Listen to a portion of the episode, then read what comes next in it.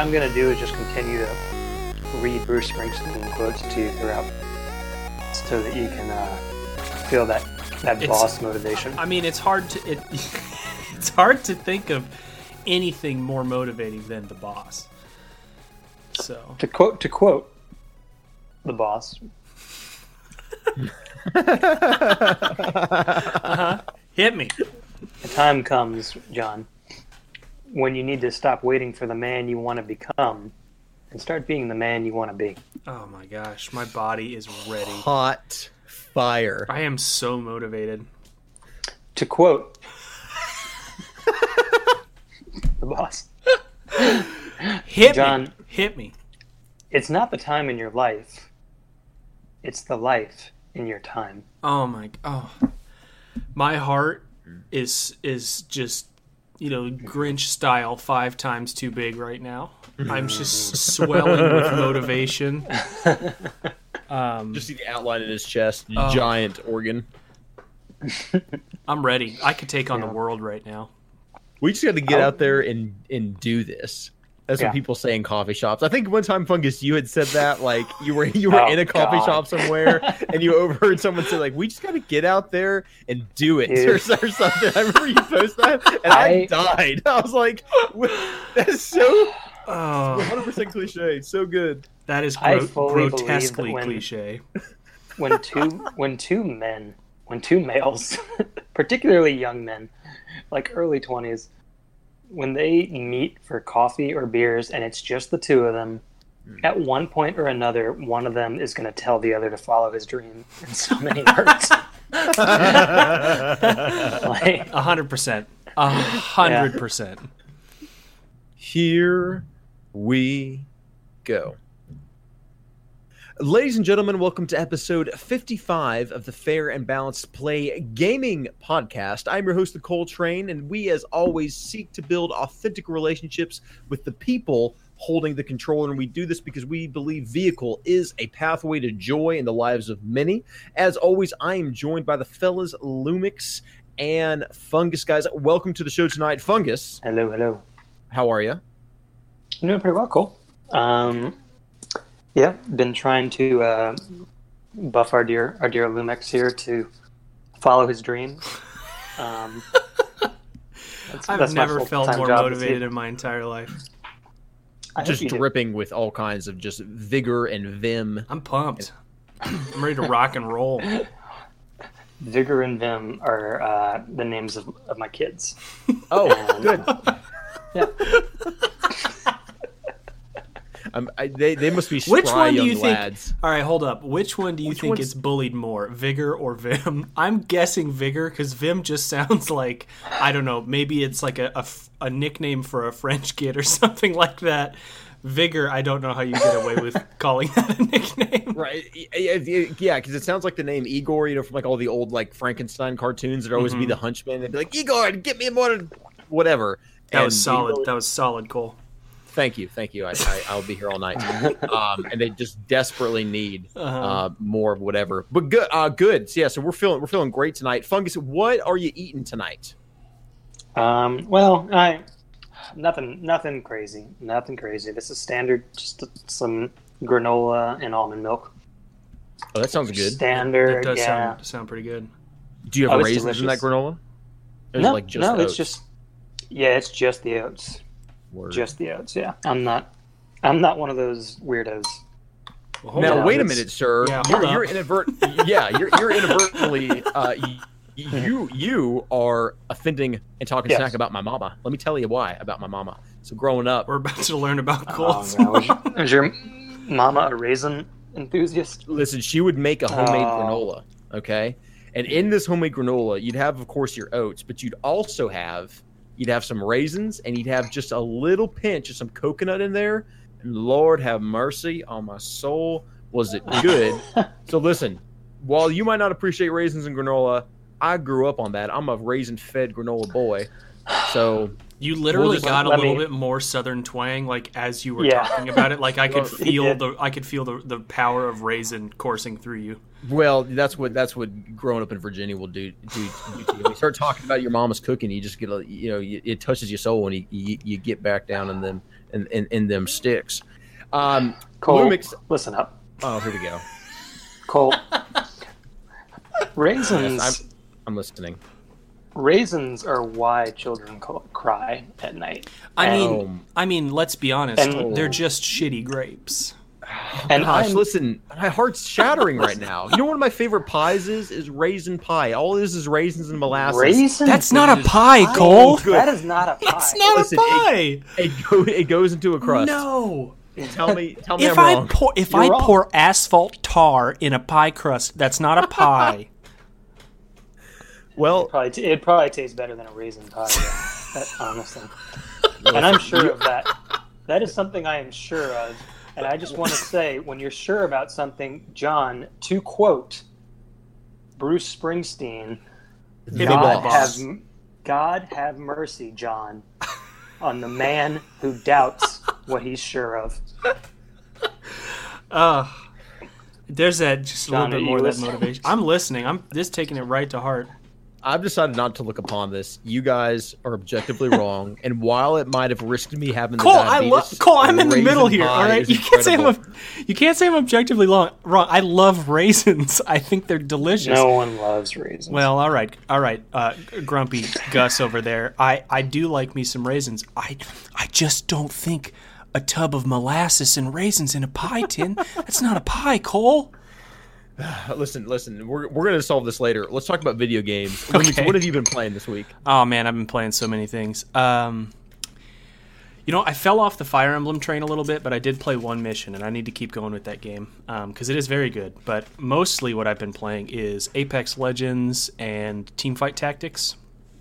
I've been getting really into the Teamfight Tactics. I've been starting to do the ranked playlist. I just hit gold today, so having a lot of fun with that. Apex Legends has been really fun. Been playing that a lot with Viper and Fungus. Who did we play? We played with Red Hood and a couple. I've played with a few other people. So that's been a lot of fun. Mm-hmm. I don't know. I've also played some actual League of Legends. So a little bit of actual League, but only a few games because the first game Viper and I got into, like, going back to try to play it, some guy in the lobby was like super drunk and banned the champion I said I had wanted to play and all that stuff, and I was like, nah, there's a reason I stopped playing this game. And here's why. Yeah, and here's why. But yeah, pretty much that. Played a bit of RuneScape as well. I kind of burned myself out a little bit on that game, so I'm taking it slow. But yeah, that's been my week. What about you, Cole? I've been playing a fair share of games, kind of too. Over the last week, I finished a Gears of War 4 playthrough. Just getting myself excited for Gears of War 5 coming out here the 5th of September. I've been playing a decent amount of Halo 5, and then actually even played with you gentlemen. You guys were graceful enough to allow me to tag along on some Apex Legends as well. Mm-hmm. The Advil I purchased for both of your now very hurting backs because you had to carry me is on the way to you, so be looking out for that. We even got a win, actually, on one of them, and I think I damaged an enemy at some point during that game, so felt pretty good about that. Solid. That's what I've been playing. How about you, Fungus? What have you been playing this week? Mostly Apex and Fire Emblem. Do you start your? You doing the New Game Plus on Fire Emblem now? I am. Yeah, I'm doing a New Game Plus, and it's good. I mean, I'm not. I'm. We kind of talked about this in the Discord a little bit. I'm not one to delve into lore. I'm learning after hanging around you lore hounds. So I'm kind of just, I'm not rushing through it, but I'm basically just getting to all the strategic stuff. So building my characters, getting into the battles, trying to make those harder and more challenging and more intricate. So I'm not focusing on the character relationships and all that so much. So that's kind of, yeah. I mean, we talked about that. That's kind of something I've come to terms with as a gamer, but I'm also realizing that maybe that's how I've always been. I thought of myself as more of a lore person before, but I don't really think I ever was. I think that was a lie. A lie I told myself. Well, I'm glad you're coming to grips with the truth. I'm very, very glad for that. And to quote Bruce Springsteen. Give it to me. We all have stories we're living and telling ourselves. Mm-hmm. praise. Mm-hmm, definitely. Well, folks, you're listening to episode 55 of the FPP podcast. You can find us on anywhere you can listen to podcasts. That's Apple Podcasts, Spotify, iHeartRadio, SoundCloud, of course. We would love to hear from you and have you involved. You can shoot us an email at fairambalanceplay@gmail.com. We'd love to know what you've been playing this week. We'd also love to know if you think raisin pie is, in fact, a pie. Moving on. That's going to be – no, hold on. Okay, that's the new tagline for the show at the end. Like, when we're signing off, I'm not going to say, you know, get out there, play some good games. We'll talk to you next week. I'm just going to say raisins and molasses does not a pie make. That's the end of the show from now on. You got to say just like that, does not a pie make, yes. I'm sorry. I cut you off. Go ahead. No. I was getting to the end of it. What I wanted to do, actually, because we actually kind of talked about this back in February when Apex Legends first dropped. We would talk about when we were considering is, okay, how big is this game going to get? We would, you know, kind of say like, oh, it'd be interesting to talk about 6 months from now. What's the state of the game and how's it going? Well, let's just do a quick little mini like re-review. We're 6 months in. What do you guys, we've been playing some Apex Legends lately. I know Respawn's had their whole kind of hiccup with the community over the last week and a half or so. But that aside, what do you guys think of the game now and the state that it's in? Just give me a couple, you know, quick knee-jerk reaction thoughts, and then we'll get back into the news and notes. But I just thought that was interesting since we talked about that then, and here we are talking about it now, so why not run down a trail for a minute? You're asking what is the state of Apex now compared to when it came out? Yeah, just in your own opinion, like what do you think about it as a battle royale? Obviously, it didn't like totally upend the gaming industry, you know, in any kind of huge way in terms of like taking over BR or taking it to the next level. I'm just curious to know what you guys think now that we have, you know, a solid half a year into the game's life cycle. We still play it and enjoy it, but I'm just curious to know what you think. Mm-hmm. I would say I think it's the best battle royale on the market right now. It's extremely smooth. It's very fun to play. I think its cosmetics and microtransaction system are just buck wild, but they are also buck wild for Fortnite and most of the other battle royales, so it's not really that surprising. And I think the reason it didn't retain its huge player base is because it's actually difficult, and I think it has a higher skill gap than most BRs, which is, but I don't know, that's just my opinion. I share some of those opinions. I think it's definitely my favorite, like John said, and I think that's because, like, I actually really like battle royales. I think the concept is really cool. But my problem with Fortnite was always that I really didn't care for the building. Like, yeah. I think the building mechanic is really cool, and it's like it's pretty fun to like watch Ninja and those dudes build faster than I can think, and, you know, jump, like they're basically flying in the sky, right? Like building and shooting at each other. It's like a crazy dance that they've become, but I don't have time. I play a lot of games, but I'm not going to dedicate my time to learning how to build like that. But I know how to play a shooter. So Apex lets me have that battle royale fun. And it's well done. I mean, it's just a really well done game. I'd love it if they changed up their map a little more or added a new map, but even then, I mean, the map they have is really good. It's fun. It's challenging, like John said. So but as far as how is it's changed, I actually don't think it's changed all that much. Like the new characters, of course, add some feel to it, but like we've said, there's been some gun balancing that kind of affected it. Like, I feel like when the game first came out, the only thing that was relevant was the Peacekeeper. And now I feel like almost every weapon in the game is viable to some degree, minus, you know, one or two. Yeah, I'd agree with that. The balance feels pretty good. It's funny that they haven't, like, balanced everything. Like, the Mozambique is still pretty hot garbage. Right, even with that's okay. It's still bad. Yeah, and I mean, the Wingman is still easily the best gun in the game if you're playing on PC. So there's things like that, like... Yeah. If you have headshot precision, that game is unrivaled, or that weapon is unrivaled. But I don't really know how you fix that without just gutting it. Right, and they've done a good job of keeping it together, especially for adding like heroes. I mean, I guess Overwatch does it well, and Paladins and all those, but they haven't introduced a hero yet that has been called broken or pay to win or any of that. Like, it's all been pretty chill, which I have to give them props for.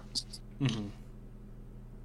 I definitely concur about the difficulty piece of it, because it's not something that's just easy to pick up and intuitively feel like you can grasp all of the different just mechanics the game has from one legend to the next, or even just the way to play each portion of that you go to, depending on what legend you're playing as. Because it definitely felt like, at least for me, that it took, there was a bit of a learning curve, certainly. And I think something I kind of like about it, I didn't know quite how to feel about it at first, but I kind of like that there's kind of a long time to kill, in a sense, that it's not just a couple, shots on an enemy and they're dead. I mean, of course it depends on, what kind of weapon you have and what are the attachments, and those kind of things happen. But I like that when you get into an engagement, it's not over right away. Obviously, the distance of where the different teams are matters, but even if you're kind of up close, it's not just over in like 3 seconds. There might be a solid 30 seconds to a minute of engagement time, and that's an eternity in a quick, Twitch first-person shooter kind of game.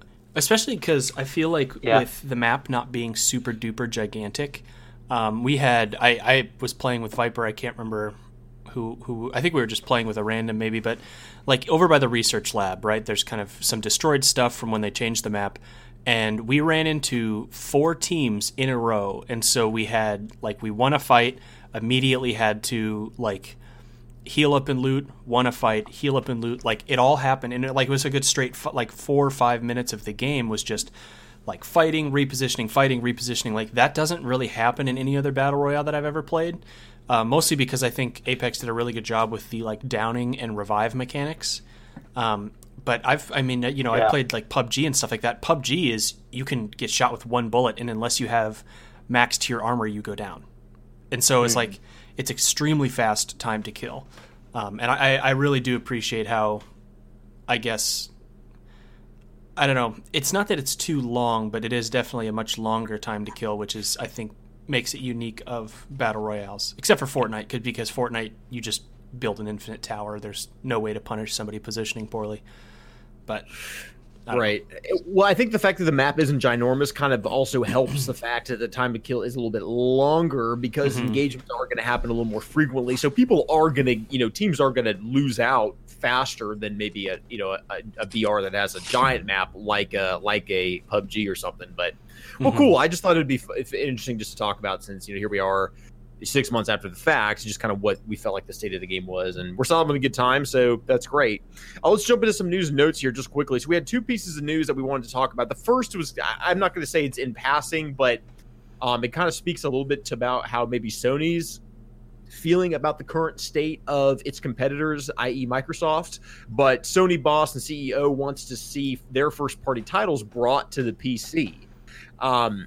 I guess after I read this, I kind of thought to myself, you know what, this is, why would have they not chosen to do this ages ago? And I understand why they want to sell their consoles. Great, I get that. Sony doesn't have any kind of leverage in the PC market, right? They don't make any... Right. So what do you guys think about this? Do you think this is just a knee-jerk reaction to seeing Microsoft really start to double down on PC gaming as a part of their ecosystem? Or what, did this reveal anything to you? Or am I maybe trying to pull something out of nothing? I wouldn't say knee-jerk, but I do think it wouldn't surprise me if they were realizing that they're putting themselves in a bad spot by trying to just be the PlayStation exclusive club, if that makes sense. I feel like they need more, because we've talked about this a lot. Obviously, they're not going to be in a great spot in the next generation if if everyone else is cross-platform, or their games are on multiple platforms and things like that, and then you just have the solo Sony over there. I don't think that's good. That's not good long term, and I think they know that, and I would say this is a response to that. Any thoughts, Fungus? I agree. This is just them trying to keep up with the times, right? I guess it's too early to say, but the pendulum normally does swing one way and then another, and it kind of feels like PlayStation and has been on the up for a while because of all of its exclusives. I don't know if they're just worried about losing that up by making their exclusives more available elsewhere, but it's a good call overall. I will not I don't have a gaming PC. I'd love to have one, but I just don't. And I'm not in position to, you know, go out and buy one. But if I did have a gaming PC, I'd be excited about this. Like, I know some people probably are, like, oh, I get to play these games that have been hidden behind the PlayStation for however long. Or if there are upcoming games you want to get into. So, I mean, it's, you know, more access is always a good thing for everybody, I think. I think it'll be especially good for the devs who have agreements with Sony. Even groups like Sony Santa Monica. I mean, like, think about God of War. Like, God of War was, I mean, it won Game of the Year, and it's, like, super highly praised, but you could only play it if you had a PlayStation 4. Well, the PC gaming market is over 10 times larger than either PlayStation or Xbox, so that's pretty solid, like, numbers in terms of widening your audience and sales and stuff like that for the next God of War title. Mm-hmm. Definitely. I'd like you, Lumix, I don't think it's necessarily knee-jerk either, but I mean, Sony's done nothing to really set themselves up for the next generation as far as we can tell. I mean, I was actually thinking about this on the way home from work today, that, like, here we are, it's almost September, and we have not heard an official peep about the next console coming from Sony. And I would be really surprised if it didn't come in 2020, only because you would think they would want to keep pace with Microsoft. Maybe not, though. I'm not a marketer to that degree, so I can't really say confidently, but unless their play is to have some kind of, you know, press release about it in the, you know, first or second quarter of 2020, and then still have a, you know, fall 2020 release, I just think it's interesting. And so I guess I was tempted to think that, oh yeah, now they're finally realizing, like, oh crap, we're in trouble. But even still, I mean, I think they're so far behind the ball when it comes to just setting up foundations. Like, all the services Microsoft is offering, like, that's huge. And the repeat talking about it for as long as they've been doing it, really since E3 of 2018, I mean, they're just laying themselves as top of mind, trying to establish themselves as that household name. I mean, not that they aren't already, but I don't know. I just, like you guys said, I think Sony's in trouble. I don't know if, see, I'm hard-pressed to say they're in trouble. One, because their games industry is such a small part of what keeps Sony afloat. Sure, I'm sorry. I should refrain. I should mean their PlayStation component. Yeah, I think PlayStation will. It may have a slower start than Scarlet, only because, like, I mean, Xbox Scarlet hype is in full swing already, and it's going to continue until late next year when it comes out. But I do wonder whether the PlayStation 5 is actually going to be able to deliver what they're saying it can, because, I mean, when they first started releasing details on it in the last month or so, like, the whole thing was, oh my gosh, the PlayStation 5, it's going to be stronger than modern day, you know, PC, like, gaming PCs, and everyone kind of looked at each other like, no, it's not. Sorry, it's not. And if it is, it will be for a day, maybe. Right. Like, and so I do wonder, you know, how long, like, how much, what can they do before next summer, say, when everyone starts pre-ordering all of their Xbox Scarlets and Halo Infinites and all that? Like, what can PlayStation do besides just saying, hey, we have the PlayStation 5 and this next Spider-Man title, this next God of War title, this next blah, blah, blah exclusive? Like, other than that same play they've been doing, what else could they do besides expand to PC? And even when they do expand to PC, what will that really change? If you're a PC gamer, you're buying your games through Xbox. All it's going to do is maybe sell them a few more exclusives. It's not going to bring them the big ticket games like your Fortnites, like your Apex Legends and stuff, because those are all going to be through, you know, either the Epic Store or the EA Play, Origin, whatever EA's, EA's PC store called? Anybody? Yeah, Origin. Origin. I think it does. Yeah. EA Access. EA Access. That's Origin. Right. Yeah. So, like, that's, I mean, that's going to be through there. So it's not like it's not like they're going to get the big ticket money games anyways, because those are all through their proprietary stores on PC. So I think it'll be good for the individual developers because they may move more copies, but I don't necessarily think it's going to be life changing for the PlayStation brand. Yeah. But unless they have, oh, go ahead, Fungus. I'm sorry. No, I was just going to say, I agree. I don't think it'll be that big a deal. And I mean, the more, Like, the longer Sony holds out from this kind of stuff, like, the more they start to affiliate that with Sony, right? And as we become, like, when Xbox is just providing more and more access and Sony's saying no, no, no, I mean, you just build a divide that way. And even if it's good for you, you don't want to be known as the no access gatekeeping one, you know? Right. Well, I feel like that's exactly what they are. I mean, my viewpoint is, Lumix, you postulate the question, like, what can they do right now between now and when, excuse me, when Scarlet comes out and everybody's ordering Halo Infinite? In my mind, unless they have, like, just kept the tightest wraps around their own version of Xbox Game Pass, their own, you know, multi-console ecosystem, their own PC integration of first-party titles in a really sleek way that can somehow, you know, kind of, you know, play anywhere between your console or PC deal, I just think they're going to be playing from behind. I guess I'm a big service offered guy. And so when I look at Microsoft doing all of these things with Xbox, and I see Sony literally have nothing at this point, I guess maybe I'm, you know, putting them in the grave too early. I'm not, and that's hyperbole. They're obviously not going to go anywhere. They're going to sell PlayStation 5s and what have you.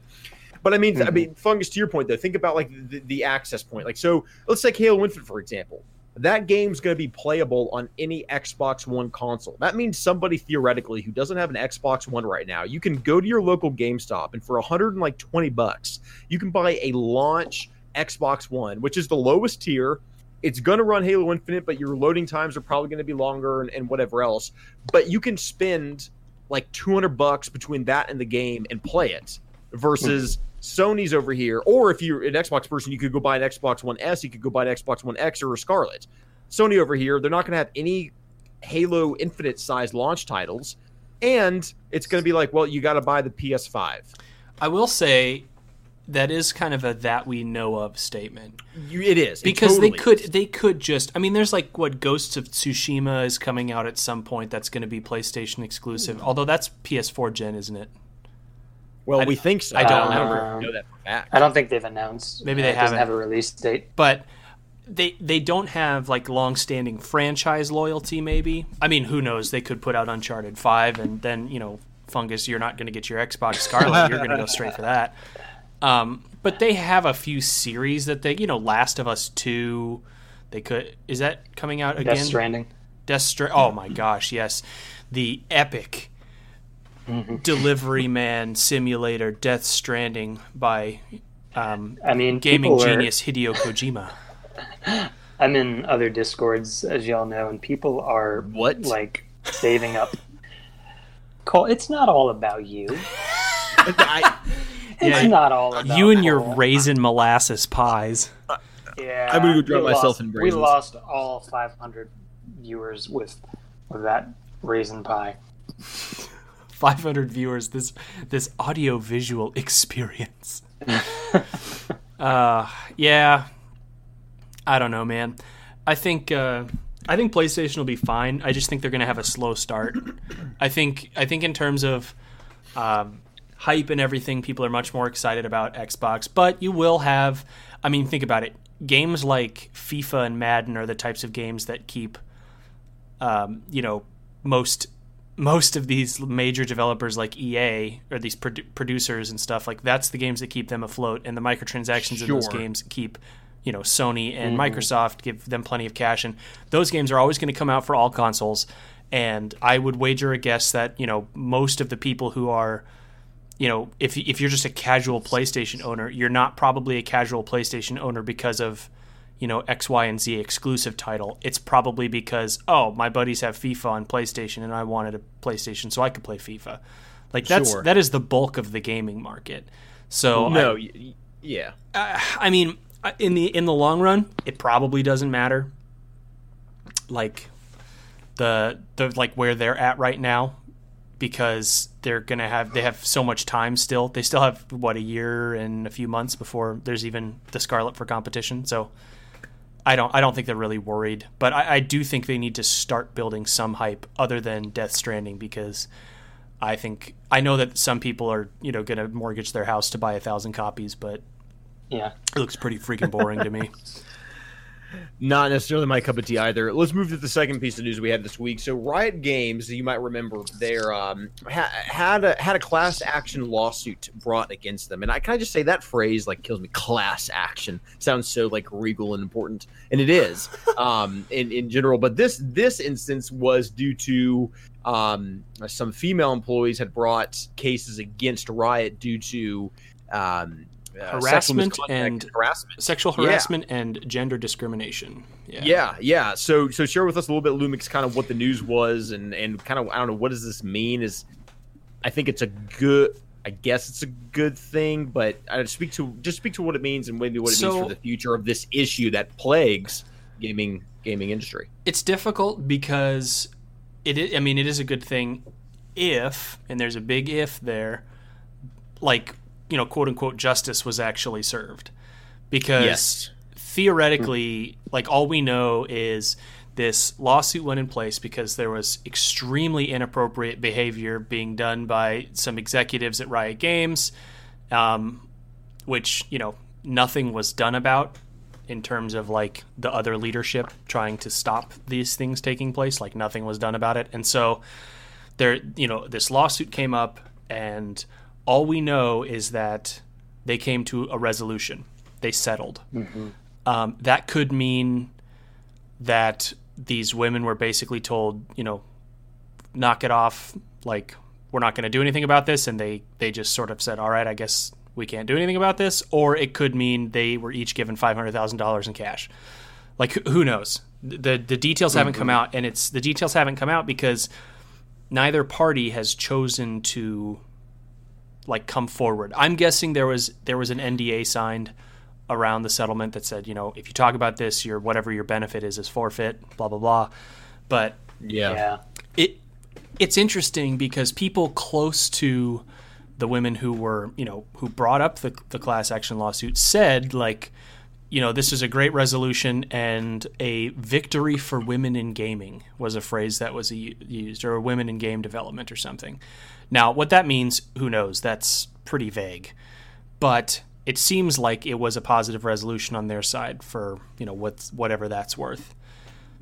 But I don't know. I am really curious. I wish the details were more public, one, because, you know, the newsmonger side of me would like to know, but also because I hope it does actually affect some kind of change for women in game development, because God knows that's probably not easy to be a woman in game development, considering it's largely a like toxic teenager attitude bro culture. Yeah. But I don't know. I guess we may find out more in the future, but I'm not really expecting to. It seemed like the news media stopped covering it because it wasn't sensational anymore, and it was just an ongoing, you know, legal case. But I would be surprised if we ever actually heard news about what happened. Do you know if the accusers, the women, are they still employed by Riot, or did they leave? That I don't know. I would guess they're probably not, but that could just be reaching. I don't know. One was like refresh my memory a little bit. Like, the main issue was like the culture, right? Like, no one. Well, there was the whole actually like no, there was somebody at an executive level who would basically like promote women to being his assistant and then sleep with them in his office and shit like that. I don't even know if that was a part. I don't even know if that was a part of the case, but I know there was the other stuff about, you know, these people in leadership walking around like just sack tapping guys and farting on other employees and things like just abysmal behavior. So outside of the what was in the Kotaku article, it's hard to say the specific charges that were brought up because I just don't know. Yeah, someone might have a good write-up of it out there, and I might try to look into that after this. I like that you brought up at the top of the conversation about, you know, if justice was served. And that's where I at the beginning of the conversation, I said that, you know, if this was a good thing, it's very good that these women decided to take action. I am so for that. I just also, like you, that wonder, like, okay, was just a servant, and will this like motivate Riot and other game dev companies to really take notice and be sure that, hey, we got to make sure that we are absolutely being equal and fair and treating women right in game development and in gaming in general. And the fact that we didn't, you know, hear about what repercussions were, that leads me to believe that probably there was some very generous payouts that couldn't be talked about. And that, I mean, in a way it's justice, because, you know, repaying back in some ways. I'm not saying it totally makes what happened okay, not at all, but it just, I don't know. I hope that we're wrong and we just really positive things and justice is served, but maybe we'll find out, like you said, at one point. But it was just it was interesting to read that article, and I guess we'll wait to see if places like Kotaku or elsewhere, you know, glean more information and share more as time goes on. But I guess we'll see. Now, I know you said Kotaku and not Kotako, but I heard Kotaku, and I think that would be a dope name for like a Onion-style gaming news site. Yeah. they would have to have Kotaku Tuesdays. Kotaku Tuesdays. Oh, my gosh. Man, that's so good. I'm sorry. I didn't mean to take away from the validity of your point. You can send a check to you can definitely incorporate that. Well, let's move to our main topic tonight. I think this was an idea that you had postulated a long time ago, Lumix. I just thought it would be interesting to talk about, but it is simply, how do you personally critique a game? And the way we'll frame it is this, is, you know, every gamer's so quick to say something like, oh, that game's really good, or oh, that game's not really good, it sucks and it's bad. Well, okay, that's subjective, clearly. But what about whatever game for you makes it personally a good game or a bad game? And what I'll share with you my line of thought, so that way, if you, I don't know if you guys had things already kind of well thought out, or if you need to sit and think about it for a minute. But for me, when I go to say, oh, that game is good or that game is bad, I really have three categories I kind of pace myself through. Okay, and this will make some sense, you know, for listeners who have listened for a while, knowing what kind of gamer and what kind of interests I have. But the first is the narrative or lore at least somewhat interesting in the game? Now, I'm going to expound on that in a little bit, but that's category number one. Category number two is the moment-to-moment or sequence-to-sequence gameplay interesting to some degree. Again, subjective, and I'll expound upon that. And then number three, is there a compelling sort of progression system that I could get into within the game, whether that's multiplayer specific or say it's like character driven, you're trying to level up a character so you can get new abilities or what have you. Jumping back to the first point about its narrative or lore being somewhat interesting, well, that obviously is going to change from game to game. You know, if you take something like a Mass Effect or a Witcher 3, obviously for me, those games are very narratively rich. They have very well fleshed out universes, and they tell a pretty good story within that narrative.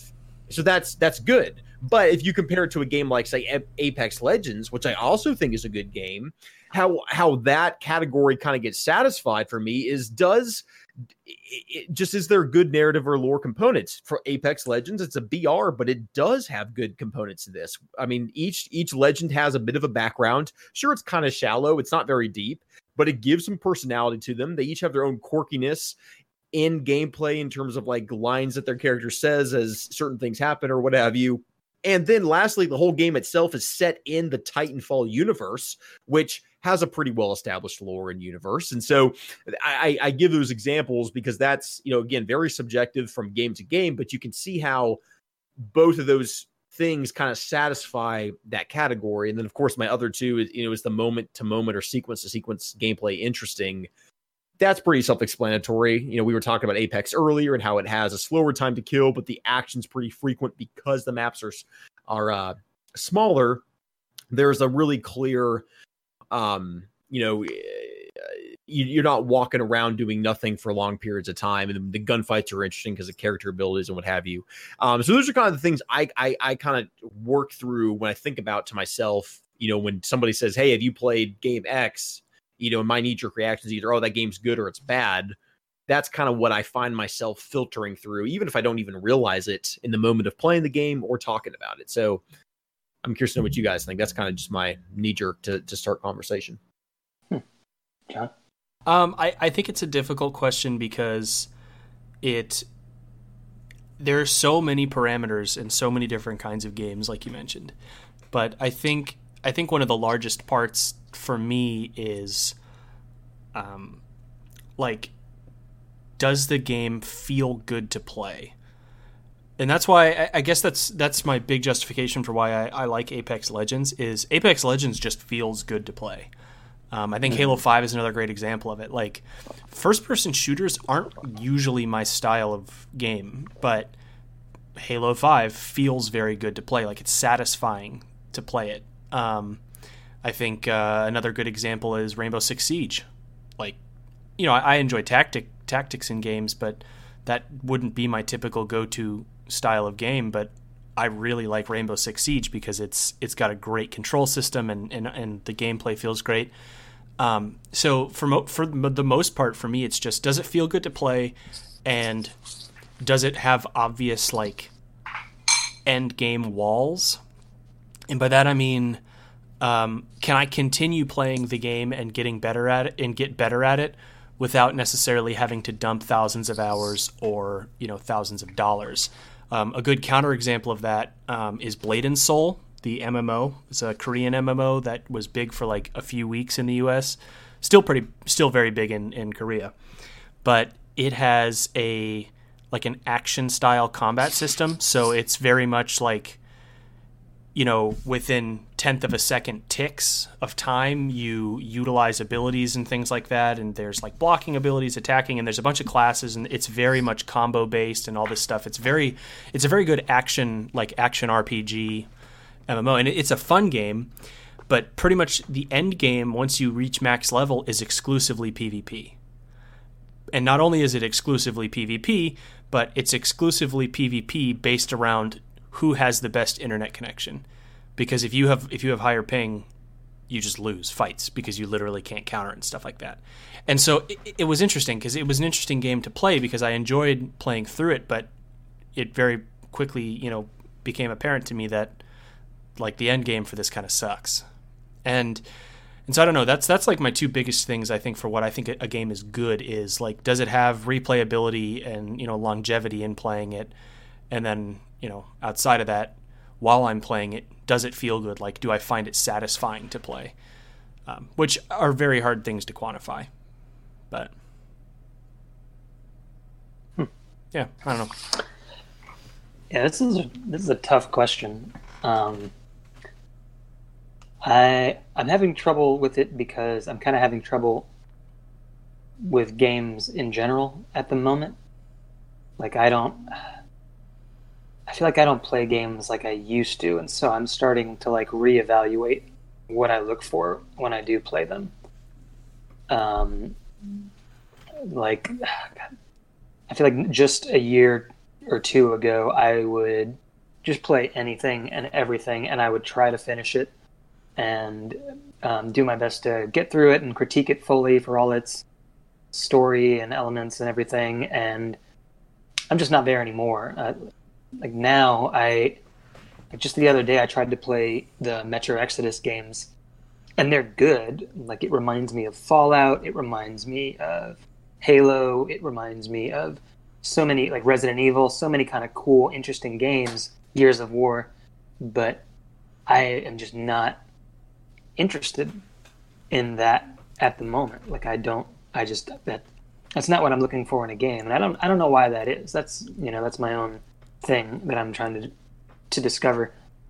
So right now, if I'm critiquing a game I want to play, it's definitely going to be mechanics. What are the mechanics of the game? What is it asking me to do? Right? Part of the reason I trash on Uncharted and those kind of games, because so much of the time what it asks you to do is just move the movie forward. And that's not why I play games, right? I play games to play games. I'm not trying to press A to see the beautiful scenery as you run up a cliff. But some people are. And, of course, we jest when we trash on games, mostly. Do we? No. Uncharted. Dead serious. Uncharted is an uncharted round of terrible. Boom! Hot fire. Use it. So I look for mechanics. I look for what a game is asking me to do. I like Dark Souls because, like John said before, it asks you to like deal with failure. It's about, you know, learning the game and overcoming the challenge of it. And I'm not straight up looking for like an insane platformer because I want to feel a terrible challenge. I'm not trying to do that, but I definitely am looking for something different, right? Generally, I'm not interested in a game that's rehashing old ideas or is doing like the same thing repeatedly unless it's really good, right? Like Sekiro is fun because it takes the Dark Souls formula to a new level with its like balance format and its deflection system. So that was really interesting. So yeah, and story is not that big to me anymore, and I know this is going to upset everyone, including you guys, and I'm so sorry, but it's probably just me. Man.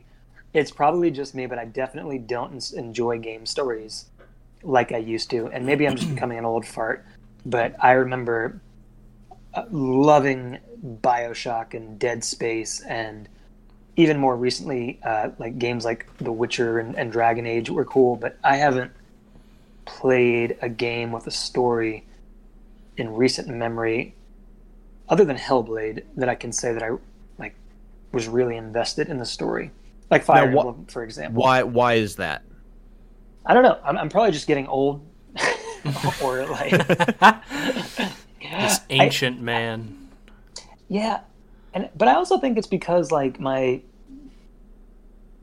time gaming is not what it used to be, right? Like when I was playing Bioshock, when I was playing Dead Space, I was in college, I was single, I was living with my buddies, and we would just spend like hours and hours and hours all the time just gaming, and I could really delve into that.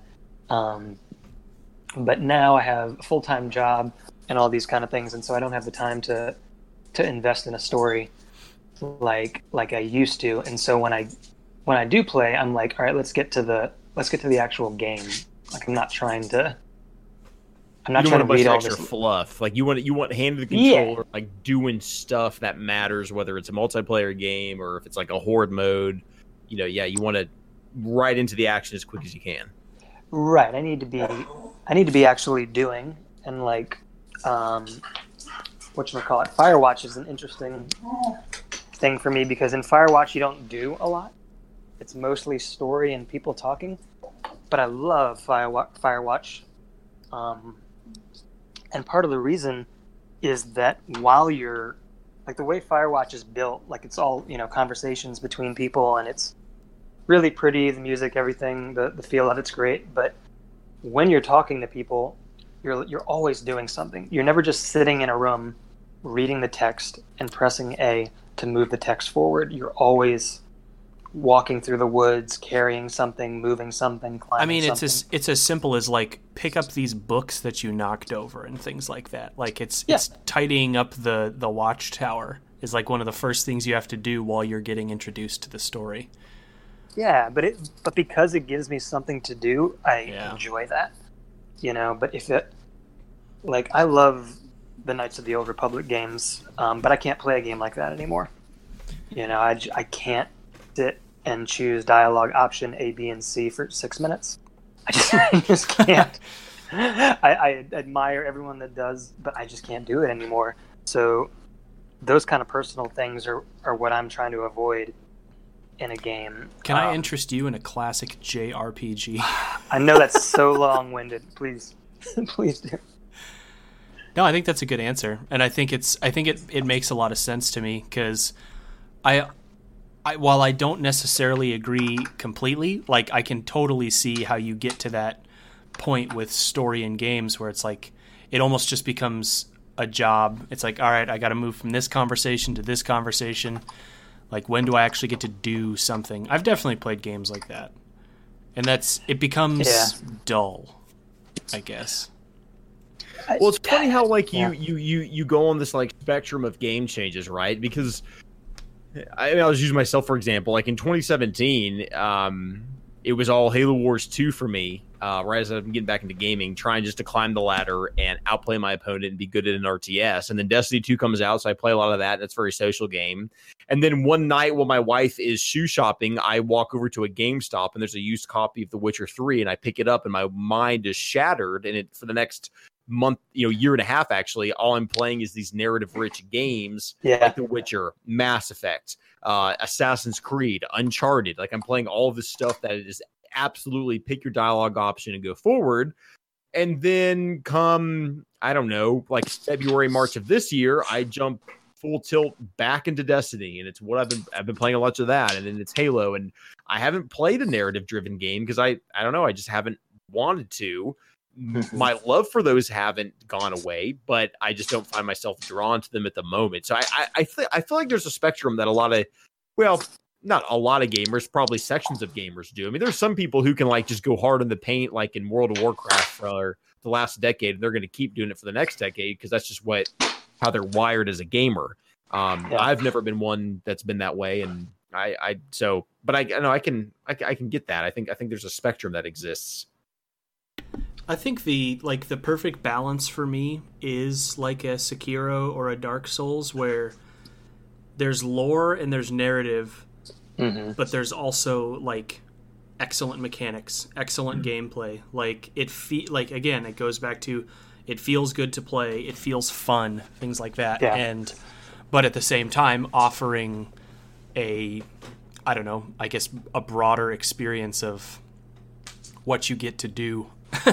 Outside of just I tried playing Dragon Age, right? I don't know if, I think you guys remember, like I wanted to give it a fair shake, and I just couldn't do it. Like I got to the point where I basically screwed myself mechanically so that there was no way I could succeed where I was at, and I'd have to basically restart, and that sucked. But also it was just going conversation to conversation, it felt like, and the combat was very simple. It was either overly complicated or too simplistic if you didn't know how to do the complicated version, and so I just kind of got lost on it, because I was like, I don't really enjoy playing this from a mechanical standpoint, and it's just so many conversations. I wanted to go do something else. So I get that, but there are those exceptions. There are, there's your Fire Emblems where there's great mechanics, but there's also literally hundreds of hours of conversations if you do all three storylines. Yeah. So it is kind of interesting. There's a quality aspect, and then there's just like basic things that I feel like need to be in a game for me to care about its existence. Yeah, I agree with that. And it's interesting for me to reflect on, because like I've been playing games my entire life, like as I'm sure y'all have, and I feel like I recognize the formulas, right? And that's part of the problem. Like I know the setup. I don't know every story. That's impossible. But I know like what's going to happen when I go to that dialogue option and what it's going to mean. And I can usually figure out just from now decades. Decades of experience playing these games, and so when it comes down to it, I almost feel like I hate to say this, but like a movie buff or something, where I'm like hey, let's just get to the interesting stuff, like I don't need you to tell me that this gold is going to save your family and that's why you need me to go get it. Like, let me just get to the meat of this, and let's level up this character and get on with our day. There's something terrible about that, which I recognize, but it's just kind of like where I don't think it's terrible. Terrible, you should feel bad. Well, that's also true. I don't think it's terrible because I think it's just simply like media or story fatigue. I think it goes beyond gaming because, like you said, like you've been gaming all your life. You're also an avid reader, both books and comic books, and graphic novels and stuff. You watch movies, you watch TV shows. Like we consume so much narrative all the time. Yeah. It makes a lot of sense that we would get burned out on narrative because at some point it is it. I mean, that you can make the argument that culture builds on culture, which is totally fair. It's true. Like. Technically, no story is original because it takes parts of past stories and incorporates them. But at the same time, like, it's really hard to find unique stories. And mm-hmm. I think that's true in TV shows and movies, and I think it's even harder in games if you're trying to make a story-based game. I mean, obviously you have a game like Fortnite. They don't give a shit about the lore. I mean, you don't play Fortnite for the lore. You play it because you like that kind of game. Right. But, you know, if you're trying to come up with an RPG or something, that's going to be hard to make it feel unique considering, right. you know, I don't know how many RPG stories have been told over the years. Well, so. I want to let me double down for just a minute as like proof of concept about story fatigue, because I think you're totally right. You know, because when I would hear people say something like, "Oh, I just couldn't get into The Witcher 3 because it was so long," or whatever, I just want to scream, because I'm like, "You've got to be kidding me!" Like that's one of the best told stories of this generation. But then I think about, well, wait a minute, Cole. The only reason you got the degree of satisfaction out of that game as you did is because you emotionally like invested yourself to paying attention to the deepest degrees of that game. And so then I was starved for more of that excellence, which is why I kind of went on my narrative game escapade. And then I think, Lumix, like you say, you get fatigued at some point. You know, the sponge can only hold so much water to where then you might be kind of over, not that you dislike those kind of games, but you just kind of get over it for a little while.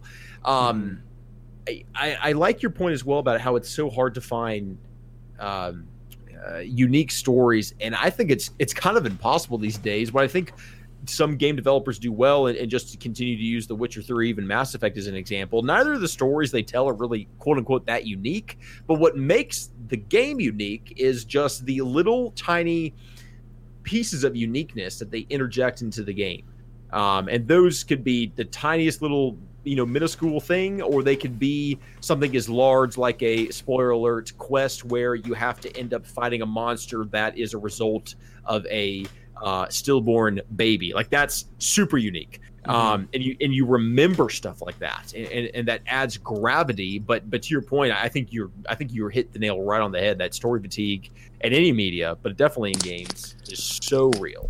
Well, and I mean, I think another part of it is the quality of the story. If you have a game like I don't know, I'm trying to think of a good bad example, but I usually just try to forget those. But if you have a game that sure. is a story, you.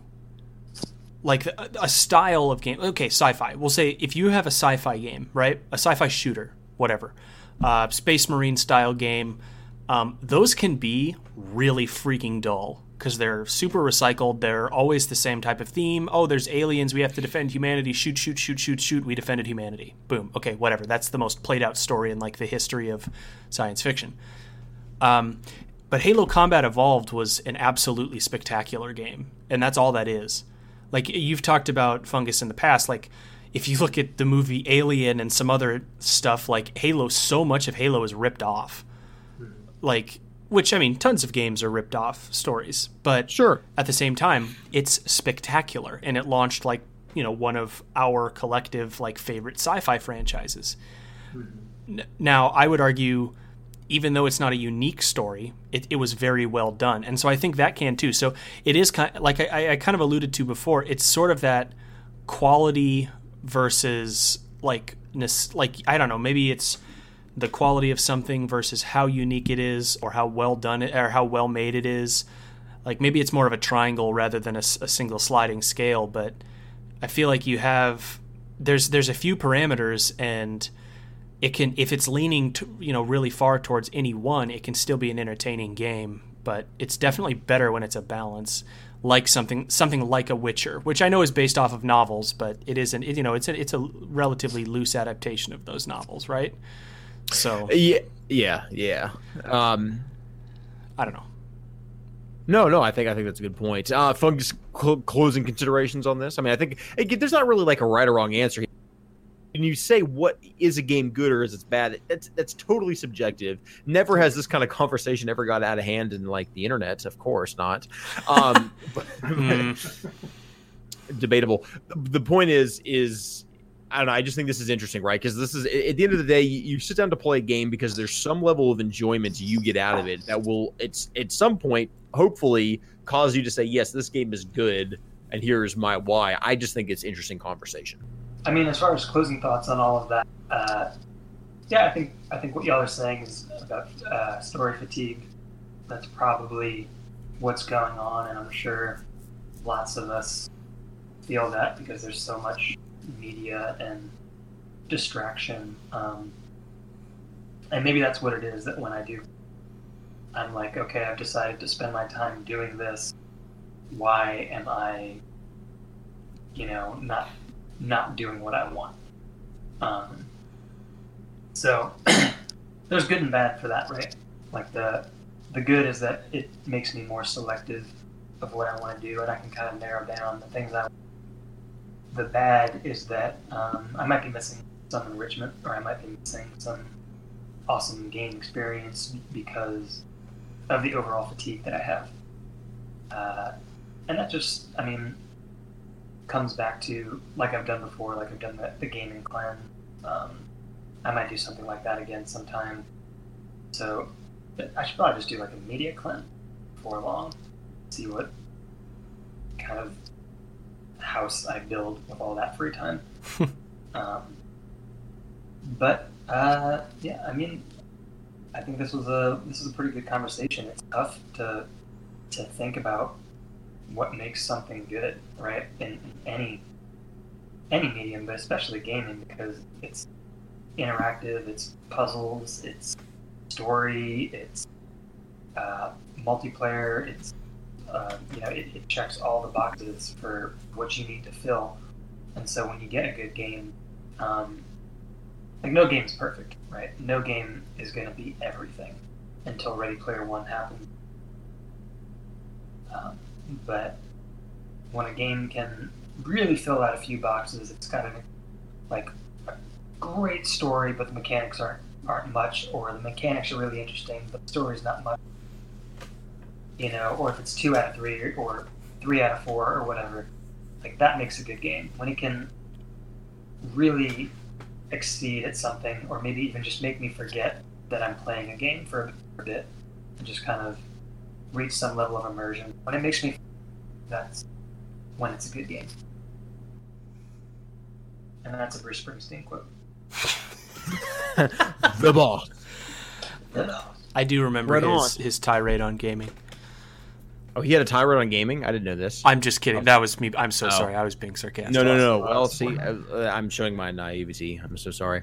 Oh, well, folks, hey, that'll be a wrap. We've listened to episode 55 of the Fair and Balanced Play podcast. Again, you can find us anywhere that you listen to podcasts, Apple Podcasts, Spotify, iHeartRadio, SoundCloud. We would love to know from you what criteria to you makes a game either good or bad. What are you into? We would love to know that, and then know what games right now are you finding exquisitely good because of your own criteria. Please email us at fairandbalanceplay@gmail.com. If you've enjoyed the show, we would also humbly ask for a rating. We'd even go as far as to ask for a 5-star rating. Why do we ask for that? Because we would prefer that just helps our ratings overall, our relevancy.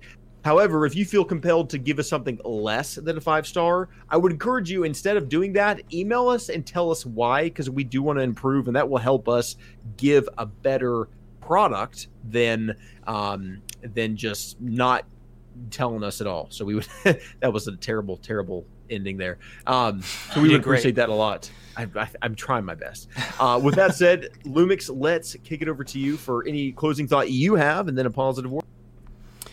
All right, man. I think in terms of closing thoughts, I think, you know, I'll just be repeating what I said earlier about, like, a game just has to feel good to me. It's a hard thing to quantify, but I think there's so many aspects of gaming. It's very, very hard to nail down, and it's always going to be opinion-based. So anytime someone says a game is objectively good or objectively bad, that's pretty much going to be a false statement, because the only way you could determine that is, did it sell well? And, I mean, monetization does not necessarily equal quality. But that's okay, you know? Good and bad. Like I said, everyone has it's different strokes for different folks. And I think it's good to have these conversations, though. And I think it's good to, like, it's as cheesy as it sounds, it's good to better understand what you enjoy. And the reason I say that is because as someone who's put like 2,700 hours of my life into playing League of Legends, I don't actually enjoy playing League of Legends very much. Like I love the mechanics of the game. I think it's a very fun game in terms of going back to what I said earlier, the way it feels. But unfortunately, like, I don't usually have good experiences playing that game. And it's largely due to either the community or just like the fact that you get locked into a 20-minute long game, or it's 20 minutes at the shortest, a 30 to 40-minute long game, and you know you can usually tell by about 10 to 14 minutes who's going to win. So, I mean, that's one of those things where it's like when I really sit down and think about it, it's like, this kind of blows. Like, I don't really enjoy myself that much, but... you know, I'll still play it for the social aspect. And so, I mean, it's just an interesting thing to think about, because I think, you know, when we do spend as much time as we do playing video games, it's good to know that, like, it's good to recognize whether you are or aren't satisfied in playing those games. So, sure. Yeah, I don't know. That's just an interesting introspective exercise. It goes back to kind of, Cole, what you talk about with, you know, in both your stream and on the podcast, is like bringing joy. Like you want gaming to bring joy to yourself. And if you're just grinding a game for the sake of grinding it and you don't actually enjoy it, then it's not a good game for you. So yeah, completely. I think I'll call that my positive word. I think that's just a good thing to keep in mind, you know, as you're gaming and, you know, playing in this ecosystem of there being a billion games out there. It's definitely an interesting exercise to try. But, yeah, that's all I got, unless you guys have any other closing thoughts. No, I'll just affirm that to the core, man, because there was a while there where that was me. I was playing games because I felt like some kind of silly obligation, and I wasn't having any joy in it at all. And I'd say I will double down with what you just said emphatically. Gaming is first and foremost a vehicle to recreation and to doing something you enjoy. And if you were not doing that, then I think it's a silly reason, for whatever the reason is compelling you to play a game you're not enjoying, to play it. You should not do that at all. So no, I think very well said. I will stand on that hill with you, certainly. All right. Well, on that note, I think that about does it. I got two things to say. The first thing is, I don't remember how I worded it earlier, but molasses and raisins is not a pie. Also, it was molasses and raisins. Molasses, a bucket of molasses and raisins does not a pie make. And also, get out there this week, play some good games, and we will talk to you all next week. Who dat?